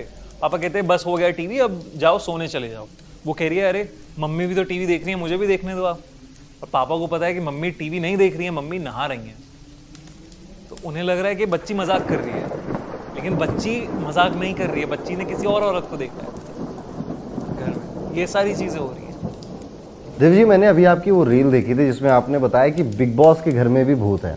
तो ये सच है या इसके बारे में थोड़ा बताइए? नहीं नहीं, ये बिल्कुल हंड्रेड परसेंट सच है और जो उनकी प्रोडक्शन यूनिट है ना एंडमॉल जो जो शो बनाते हैं तो उनके बहुत सारे क्रू मेंबर्स ने एक्सपीरियंस किया है हॉरर उसके सेट में, पहले सेट अलग था, लोनावला में होता था, लेकिन जब से वो वाला सेट फ़िल्म सिटी बॉम्बे में आया है, तब से बहुत सारी अजीबोगरीब हरकतें देखने को मिल रही हैं उस सेट पर, लोगों को। तो एक कहानी ऐसी है कि कैमरा जब बिग बॉस में कोई आया नहीं था, अंदर नहीं घुसा था, तब एक क्रू काम कर रही थी सेटअप कर रही थी, सारे कैमराज अलग अलग एंगल्स पे अलग अलग जगह पर। And all of a sudden आपका मॉनिटर भी चलता है तो बहुत ज़्यादा लोग नहीं थे, रात का टाइम था दो दो बजे का। करीब टाइम था और दो साठ मतलब आई थिंक दो बीस का टाइम था। और कुछ लोग खाने चले गए थे या साइड में थे, कहीं था नहीं। उस टाइम सेट पे क्रू में दो लोग थे। एक जो कैमरे एडजस्ट कर रहा था और एक जो उस मॉनिटर पे देख रहा था, उसे कि एंगल ठीक आ रहा है कि नहीं, वो बता रहा था अपना। तो अचानक से वो क्या देखता है? तो सुनील, आप मानो, देख रहा था और विक्रम सेट कर रहा था। तो सुनील देखता है कि विक्रम की जो एंगल आ रहा है कैमरा एंगल वो वहाँ पे कैमरा ठीक कर रहा है, ऐसे ठीक कर रहा है, लेकिन पीछे कोई काली सी परछाई खड़ी है। क्योंकि कैमरा ये है, विक्रम को नहीं पता कि उसके पीछे क्या खड़ा है।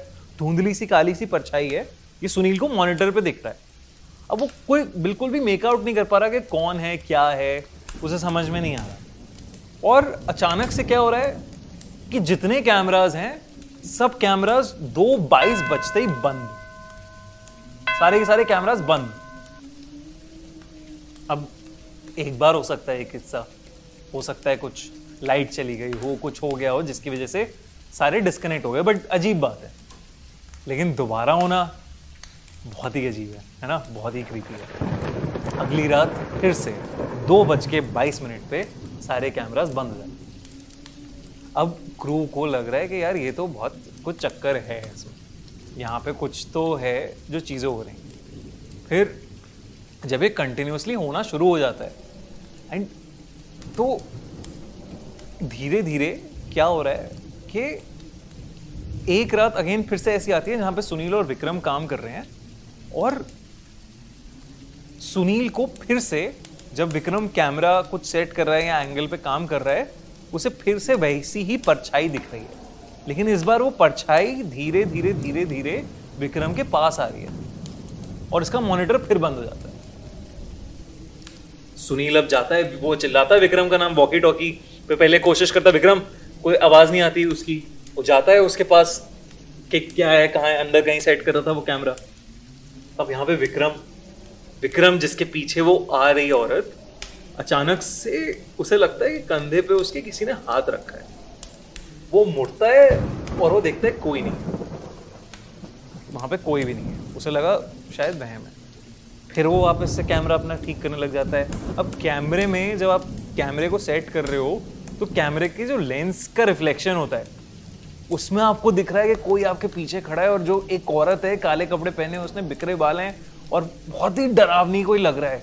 और विक्रम उस उसे लेंस में देख रहा है और उसकी फट गई मतलब कि क्या हो क्या रहा है क्या चल क्या रहा है वो अब जैसी पीछे मुड़ के वापस से देखता है उसके उसको चक्कर आ जाते हैं वो चीख पड़ता है बहुत ज़ोर से। उसे मतलब बाद में पूछा गया तो उसे याद नहीं था कि क्या हुआ एग्जैक्टली exactly. इतने सुनील पहुँच जाता है विक्रम के पास वो देखता है विक्रम लेटा पड़ा है। बेहोश पड़ा है। उसे समझ नहीं आ रहा कि हो क्या रहा है। अब सुनील को लग रहा है कि कुछ तो यहाँ पे गड़बड़ चल रहा है।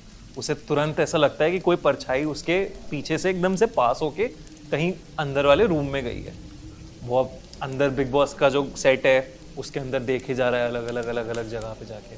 तो वहाँ पे उसे कहीं एक किसी रूम के कोने में एक औरत की आवाज़ आती है, रोने की आवाज़। एक औरत रो रही है, बैठ। और जब वो उस रूम में जाता है तो वो देख रहा है कि कोने में बिल्कुल मतलब कोने, एक घर के कोने में सर नीचे करके एक औरत बैठी हुई है, वो रो रही है। और सुनील को बहुत डर लग रहा है, लेकिन सुनील फिर भी, लेकिन सुनील फिर भी उसके पास जा रहा है और एकदम से वो जैसे ही उसके पास जाके वो पूछ रहा है उससे कौन हो तुम? यहाँ कहाँ से आ गई सेट के अंदर? क्या हो रहा है? वो रोते रोते एकदम से अपना सर ऊपर करती है और बहुत ही अजीब तरीके से हंसने लग जाती है। मतलब बहुत ही डरावने तरीके से हंसने लग जाती है। और सुनील भागता है वहाँ से मतलब जोरों से ऐसे भागता है। विक्रम वहाँ पे वही उसे पानी वानी करके, बेहोश बेहोश करके किसी तरह उठा दिया था तब उसने, लेकिन भागते हैं वो दोनों। और सुनील और विक्रम तो अपनी नौकरी छोड़ देते हैं। और दो बाईस पे ऐसे कितने लोग हैं जो बिग बॉस क्रू के मेंबर्स हैं, जिन्होंने देखा है कि कैमरेज बंद हो जाते हैं, कुछ ना कुछ अजीब चल रहा है फ्लैशेस लग रहे हैं उन्हें इधर से उधर आते हुए, लोगों के बुखार हो रहे हैं और बीमार मतलब गिर रहे हैं लोग, धक्का लग रहा है उन्हें, कहीं ऐसे फील हो रहा है कि कुछ हो रहा है। तो ये सब बहुत आम बात है बिग बॉस के सेट में तो नज़र, काला जादू, ये सब कुछ होता है। और ये चीज़ें तो हमारे इंडियन प्रैक्टिसेस में हमेशा से रही हैं कि माँ बच्चे की नज़र उठा रही है, काला टीका लगा रही है। बच्चा अचानक से रोता रहता है, भूख नहीं लगती उसको, जैसे ही हम नज़र उतारते हैं तो नॉर्मल हो जाता है। और सिर्फ़ बच्चे की बात नहीं है, हम बहुत सच के संवर के कहीं जा रहे हैं तो लोग हमको आप तारीफ़ कर देते हैं, नज़र लग जाती है। या फिर आप कोई काम करने वाले हो, आपने किसी को बता दिया आउट ऑफ़ एक्साइटमेंट तो भी नज़र लग जाती है। और ये कॉमन प्रैक्टिस सिर्फ़ इंडिया में नहीं, हर जगह देखी जाती हैं। So there are so there is a concept of energy imbalance और हाँ और इसको ठीक किया जाता है स्नान से। और स्नान कई तरह के होते हैं। एक तो कॉमन प्रैक्टिस जो हमारे घरों में यूज़ होती है कि हमने मिर्च ले ली राई के दाने ले लिए और आप नमक ले लिया और पत्ते ले लिए कुछ और उसके बाद तीन बार या पाँच बार एंटी क्लॉकवाइज घुमा के उसको आग में रख दिया। ये ठीक है? या आपको ही उस आग से ऐसे कर, ये अग्नि स्नान है। ठीक है तो अग्नि अच्छा। स्नान से आपने अपनी शुद्धि करी यू आर बैलेंस नाउ एक होता है वायु स्नान। अच्छा।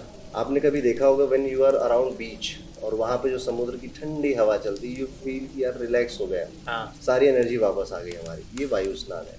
और फिर तीसरा होता है आपका जल स्नान। आप ठंडे पानी से अगर नहा लो तो भी यू फील वेरी गुड आपकी एनर्जीज बैलेंस हो जाती हैं बॉडी में। Now you are relax now आपका मूड भी ठीक है और आप अच्छे से काम कर सकते हो। तो नज़र उतारना बहुत ईजी है लोग करते भी हैं। नज़र बट्टू लगाते हैं बुरी नज़र वाले तेरा मुँह काला। तो ये तो कुछ out of the box remedies हैं लोगों की। बट ये रेमेडी सिर्फ़ यहीं तक नहीं है हर स्टेट हर शहर में अलग अलग लोगों के अलग अलग उपाय हैं। आपके क्या उपाय हैं वो हमें कमेंट करके ज़रूर बताइएगा। ये ठीक है? या आपको ही उस आग से ऐसे कर, ये अग्नि स्नान है। ठीक है? तो अग्नि स्नान से आपने अपनी शुद्धि करी यू आर बैलेंस नाउ एक होता है वायु स्नान। आपने कभी देखा होगा when you are around beach और वहाँ पे जो समुद्र की ठंडी हवा चलती है यू फील कि यार रिलैक्स हो गए सारी एनर्जी वापस आ गई हमारी। ये वायु स्नान है। और फिर तीसरा होता है आपका जल स्नान। आप ठंडे पानी से अगर नहा लो तो भी यू फील वेरी गुड आपकी एनर्जीज बैलेंस हो जाती हैं बॉडी में। Now you are relax now आपका मूड भी ठीक है और आप अच्छे से काम कर सकते हो। तो नज़र उतारना बहुत ईजी है। लोग करते भी हैं। नज़र बट्टू लगाते हैं। बुरी नज़र वाले तेरा मुँह काला। तो ये तो कुछ out of the box remedies हैं लोगों की। बट ये रेमेडी सिर्फ़ यहीं तक नहीं है। हर स्टेट हर शहर में अलग अलग लोगों के अलग अलग उपाय हैं। आपके क्या उपाय हैं वो हमें कमेंट करके ज़रूर बताइएगा। और आपने ऐसे बात करी काला जादू की तो ये बहुत ही डेंजरस चीज़ है।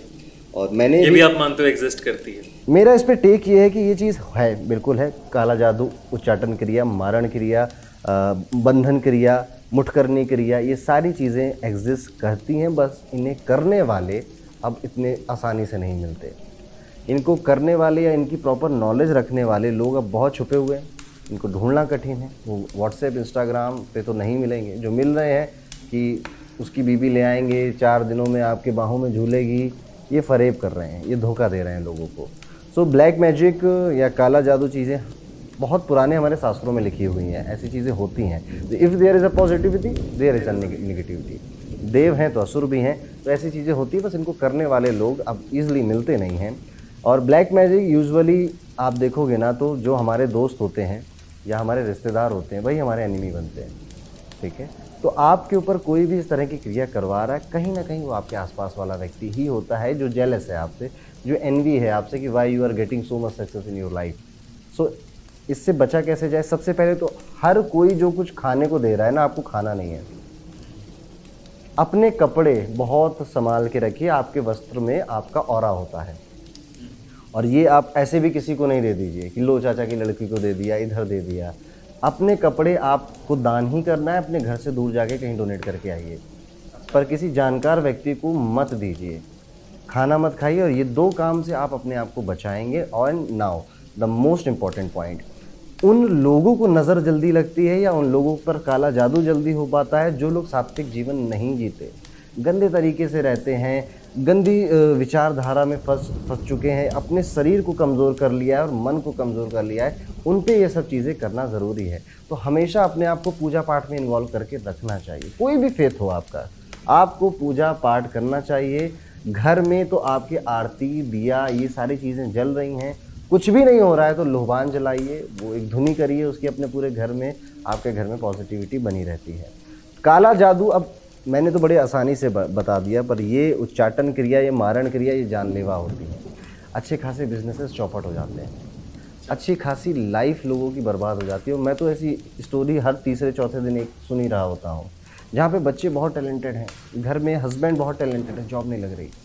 कोई रीज़न ही नहीं है कि उनसे कम पोटेंशियल वाले लोग आगे बढ़ रहे हैं बट ये लोग वहीं के वहीं हैं।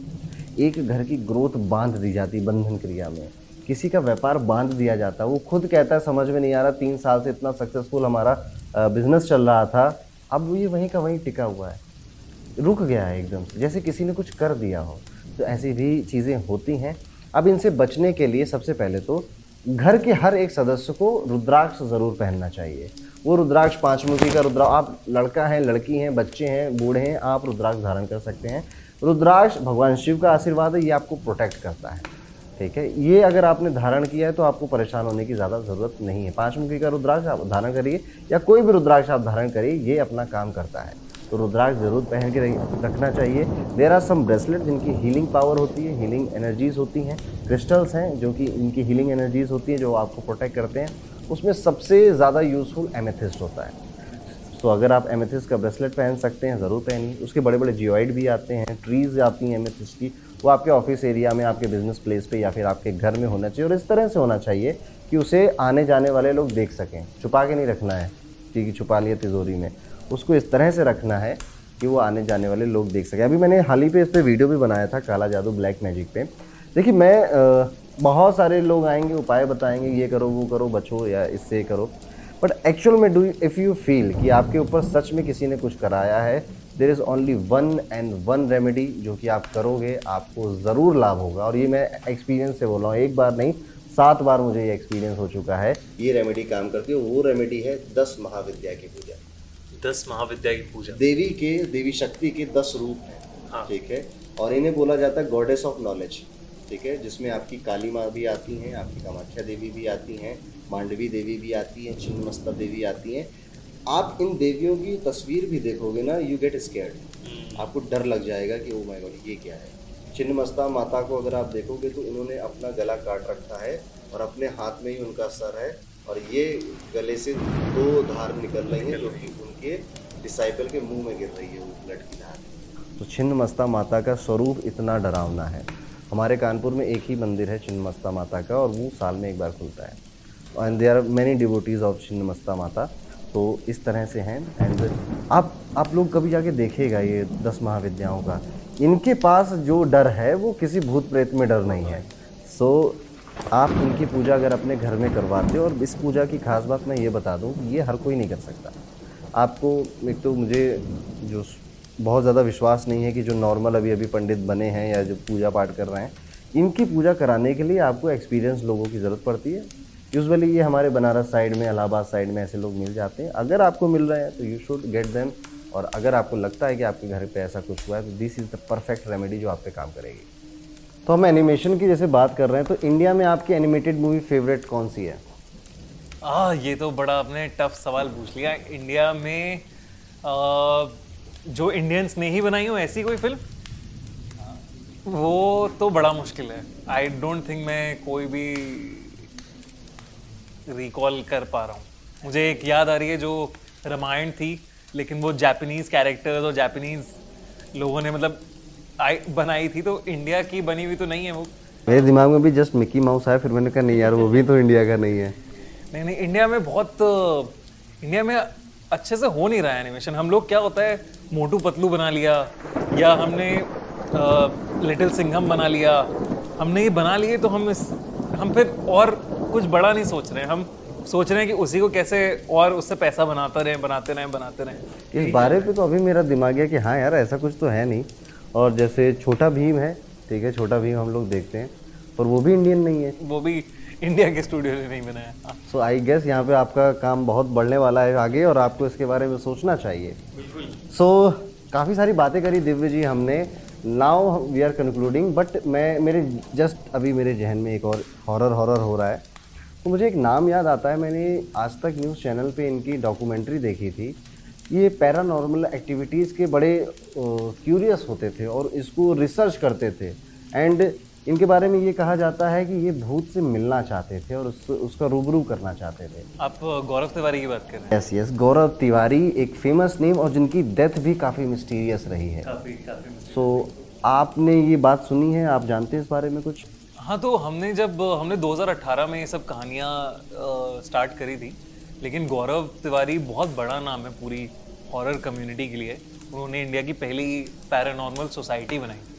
तो क्या हुआ था वो यूएस में पढ़ाई कर रहे थे एंड जिस फ्लैट में वो रहते थे उस फ्लैट में उनका सामना हुआ एक आत्मा से एक छोटी बच्ची की आत्मा थी जो उनको और उनके सारे फ्लैटमेट्स को जिनके बारे में पता चला और और जब ये सब हुआ था तो उन्होंने अपने घर के अंदर पैरानॉर्मल इन्वेस्टिगेटर्स बुलाए थे जो डिवाइसेस लेके आए थे फ्रीक्वेंसी वगैरह देख रहे थे तो तब गौरव को पता चला उन सब चीज़ों के बारे में।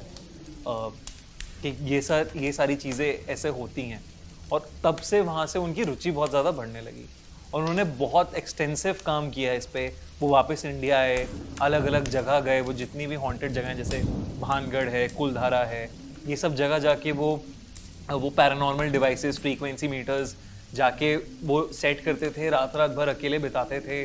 गोस्ट की फ्रीक्वेंसी कैच करने की कुछ कुछ उनकी वीडियोस भी हैं ऑनलाइन जहाँ वो जा रहे हैं, ये सब चीज़ें कर रहे हैं। बट एट द एंड उनकी घर में ही उनके बाथरूम में गिरने की आवाज़ आई एकदम ढक से आवाज़ आई और he was no more and उसके कुछ दिन पहले uh, लोग कहते हैं कि वो अपनी वाइफ को बोलते थे कि मुझे एक uh, बच्ची है बच्ची की आत्मा है जो मुझसे बात करना चाह रही है जो मुझे परेशान कर रही है वो कह रही है मुझे आ, मुझे छोड़ेगी नहीं वो मुझे मार देगी। तो ये सब बातें चल रही थी और जब वो गिरे कोई निशान नहीं है कुछ किसी चीज़ का आ, मतलब एक्चुअली सॉरी जब वो गिरे तो लोगों ने तो बोला कि वो हार्ट अटैक से मरे लेकिन उनके काला कुछ गर्दन पे निशान भी था जब उनकी डेथ और ये है मिस्टीरियस डेथ है इसके बारे में किसी को कुछ पता नहीं चला। ये जैसे गौरव तिवारी वाला आपने सीन बताया मैंने भी एक आ, मेरे पास साथ तो ऐसे बहुत सारे इंसिडेंट तो नहीं हुए हैं बट मेरे क्लाइंट्स ऐसी बहुत सारे स्टोरीज सुनाते हैं। और मैंने जो पर्सनली एक चीज़ महसूस करी है वो है पोजिशन वाली स्टोरी जिसमें ये बात है अयोध्या की और अयोध्या में एक लेडी हैं उनकी नई नई शादी होती है और वो घर में आती हैं। बहुत दिनों से उनके पेट में दर्द हो रहा होता है। और वो दर्द के मारे अपनी सास को कहती हैं, बस सास सीरियसली नहीं लेती है, फिर वो अपने हस्बैंड को कहते हैं। हस्बैंड कुछ मेडिकेशन करवाता है but nobody take it seriously उन्हें लगता है कि यार, कुछ बहाने हो रहे हैं यहाँ पर, या फिर कुछ इस तरह का हो रहा है। उस लेडी का दो साल का बेटा भी है, और वो बेटे को भी कह रही है, पर बेटा इतना छोटा है कि वो क्या कर सके। अच्छा ये चीज़ फ्रिक्वेंटली हो भी नहीं रही है। ये हफ़्ते में हो रही है, फिर दस दिन का ब्रेक हो रहा है, फिर हो रही है। पेट में दर्द। उसके बाद इवेंचुअली लोगों ने फैमिली को दिखाया फैमिली लेकर गई दिखाया। सो so, पता चला कि there is some cyst in her stomach liver में कोई प्रॉब्लम है। सो so, फिर उसके बाद उसका इलाज हो गया। बट कुछ ही दिनों बाद फिर वो सिस्ट दिखता नहीं है डॉक्टर को ठीक है? तो पहले वो चीज़ दिखी फिर दोबारा नहीं दिखी। उसके बाद चली अब उस लेडी का सर दर्द होने लग गया। तो ये टाइम चला छः महीने तक। ये सच्ची कहानी है ये अयोध्या की जो मैं बता रहा हूँ आपको। तो कभी पैर दर्द हो रहा है, कभी सर दर्द हो रहा है, कभी इस तरह से वो बार बार बीमार हो रही है। इवेंचुअली एक दिन ऐसा आता है कि रात में वो लेडी जब सब सो रहे हैं तो वो घर में चल रही है और फीमेल पायल पहनती हैं अभी हमारे ये पूर्वोत्तर इलाके में। छन छन छन छन की आवाज़ यहाँ पर पायल की आ रही है और ये एक दिन हुआ तो मम्मी को लगा, लगता है वॉशरूम के लिए उठी होगी। बट दूसरे दिन भी यही सेम तीसरे दिन भी यही सेम और चौथे दिन वो आके बोलती है प्रमिला प्रमिला प्रमिला। प्रमिला, उसकी सास का नाम है। दरवाज़ा पीटते पीटते जब वो ऐसे बोलती है तो फिर कहती है, अरे, ये क्या? बिकॉज़ सास को तो ये मेरा नाम कैसे ले रही है मन में? ये आया। बट ये आवाज़ फीमेल वॉइस में थी ही नहीं। ये आवाज़ मेल वॉइस में थी। एक पुरुष की आवाज़ में एक महिला बोल रही है और अपनी मदर का नाम बार बार चिल्ला रही है। ठीक है? ये मेरे क्लाइंट ने मुझे ये स्टोरी सुनाई थी तो जब वो सुना रहे थे तो मुझे भी काफ़ी ज़्यादा डर लग रहा था। इवेंचुअली उनकी सांस उठ के आती हैं, कमरे से बाहर आती हैं, और वो कहती, क्या हुआ? तो कहता है कि, ये घर छोड़ के चली जाओ। ये सारी मेल वॉइस में हो रहा है, एक फीमेल मेल वॉइस में बोल, ये घर छोड़ के चले जाओ। तो आंटी जी बोलती हैं कि, क्यों चले जाए मेरा घर है ये। ठीक है, कैसे चले जाएँगे हम ये घर छोड़ के? तो ये वार्तालाप होती है काफ़ी ज़्यादा। अच्छा इसमें हाथापाई नहीं हो रही है, कुछ नहीं हो रही है। जस्ट दैट पर्सन जिसने पॉजेस किया है, वो ये बोल रहा है कि ये घर छोड़ के चले जाओ, ये घर छोड़ के चले जाओ। ये तुम्हारा घर नहीं है, ये this is not your house ये तुम्हारा घर नहीं है, तुम्हारा घर नहीं है। तुम यहाँ रहोगे तो मैं तुम्हें परेशान करूँगा। तुम यहाँ रहोगे और ये बोलते बोलते आवाज़ और भारी हो रही है कि तुम यहाँ रहोगे तो मैं तुम्हें परेशान करूँगा। इतना करते करते वो लेडी फिर चीखते चीखते रोते रोते गिर पड़ती है। फिर उसकी सास, उसका उसका हस्बैंड बाहर कहीं गए होते, ससुर दो ही लोग घर में थे, ये उसको बैठालते हैं, पानी वगैरह पिलाते हैं। Now she is crying crying a lot पता नहीं क्यों चुप ही नहीं हो रहा है रोना। जैसे तैसे वो करते हैं, उसके बाद अयोध्या में तो चलो, श्री राम की नगरी है, बहुत सारे पंडित जी विद्वान वहाँ पे हैं। और जब मॉर्निंग होती है, सुबह होती है तो ये लोग चाय लेकर जाते हैं बहू के लिए, और चाय उसको देते हैं तो फिर से वही सेम आवाज़, कुछ नहीं खाऊँगा। तुम लोग जब तक यहाँ से नहीं जाओगे अब किसी का भी दिमाग ख़राब हो जाएगा, कोई भी डर जाएगा यहाँ पर।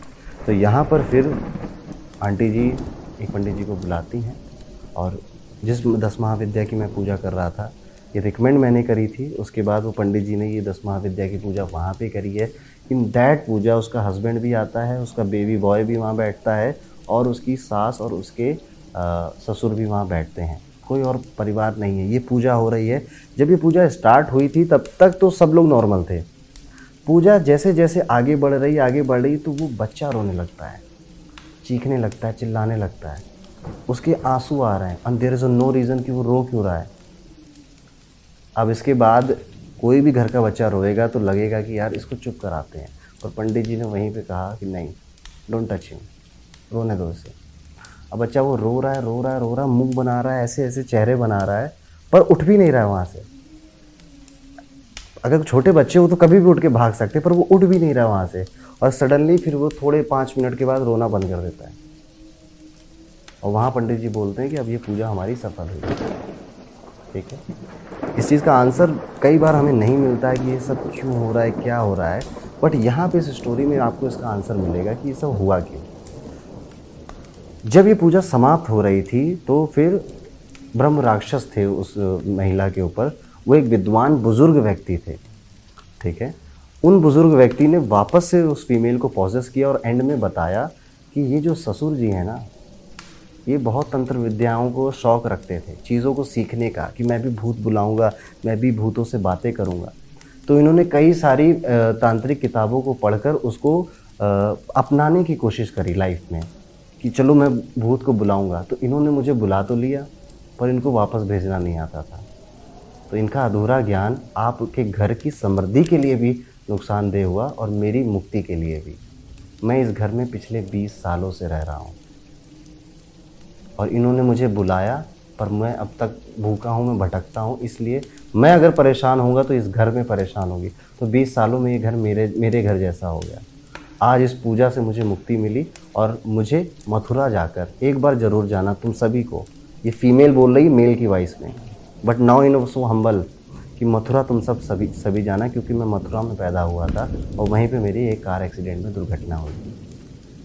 और ये माना भी जाता है कि ब्रह्म राक्षस वही लोग बनते हैं जो ब्राह्मण होते हैं या पढ़े लिखे इंटेलिजेंट लोग होते हैं। तो ये एक स्टोरी जो मेरे क्लाइंट ने मुझे समझाई थी, आज तक मेरे जहन में है। ये तो काफ़ी कमाल की स्टोरी है। ब्रह्म राक्षस के ऊपर भी हमने कहानियाँ बनाई है तो ये तो होता है। सो so, हमने काफ़ी सारी स्टोरीज़ की बातें करी एंड एक डिफरेंट तरह का ये पॉडकास्ट हो रहा है। अभी तक मैं जहाँ जहाँ बातें करता था कुंडली की स्पिरिचुअलिटी की धर्म की इन सब चीज़ों की बात मज़ा आ रहा है कि नहीं? बहुत ज़्यादा मज़ा आ रहा है काफ़ी ज़्यादा। तो आज लोगों को मेरा भी एक डिफरेंट अवतार दिखा होगा। सो so, ये सच में ये horror is a very interesting genre अभी हॉरर भगवान है, असुर हैं नेगेटिव है तो पॉजिटिविटी भी है, ईश्वर भी है। भगवान की जगहों पर भी कई सारी मिस्ट्रीज़ हैं। कई सारी कहानियाँ हैं जो कि बहुत फ़ेमस तीर्थ स्थलों के लिए भी फ़ेमस हैं। आपको कुछ उसमें से पता हो जो आप बताना चाहें? बिल्कुल। एक कहानी है जो पूरा निधिवन एक एरिया है तो निधिवन के सारे लोग मानते हैं उस कहानी को। और ये कहानी कुछ इस प्रकार है कि एक रात, एक बच्चा, सावला सा बच्चा अलग अलग दुकानों पे जाके दूध मांग रहा था और कोई उसे दूध दे नहीं रहा था। कुछ दुकानें बंद हो गई थी, कुछ बंद हो रही थी। फिर वो एक हलवाई के पास पहुँचा, वहाँ पे उसने कहा कि मुझे खीर दे दो आप, जो खीर है आपकी पड़ी हुई, उसे खीर दे दो। तो उसने कहा कि तेरे पास पैसे हैं लड़के? तो उसने, लड़के ने कहा, नहीं, मेरे पास पैसे नहीं हैं। पर उसने अपने कान से इयरिंग उतारी अपनी और उन्हें दे दी कि, ये आप इयरिंग रख लो और मुझे दूध दे दो, मुझे खीर दे दो। उसने खीर पी और जैसे ही मतलब वो कुछ शायद रिएक्ट भी कर पाता हलवाई वो लड़का वहाँ से कहीं गायब हो गया। अब अगली सुबह, शहर में पूरे निधि वन में हफड़ा तफरी मची हुई है। क्यों मची हुई है? क्योंकि जो मूर्ति है, कृष्ण भगवान की जो मूर्ति है, उसके कुंडल गायब है कान से। ठीक है तो और अब ये पूरा यहाँ पे सब, सबको पकड़ा जा रहा है, चोरी का इल्ज़ाम लगा जा रहा है, ये सब लगा जा रहा है।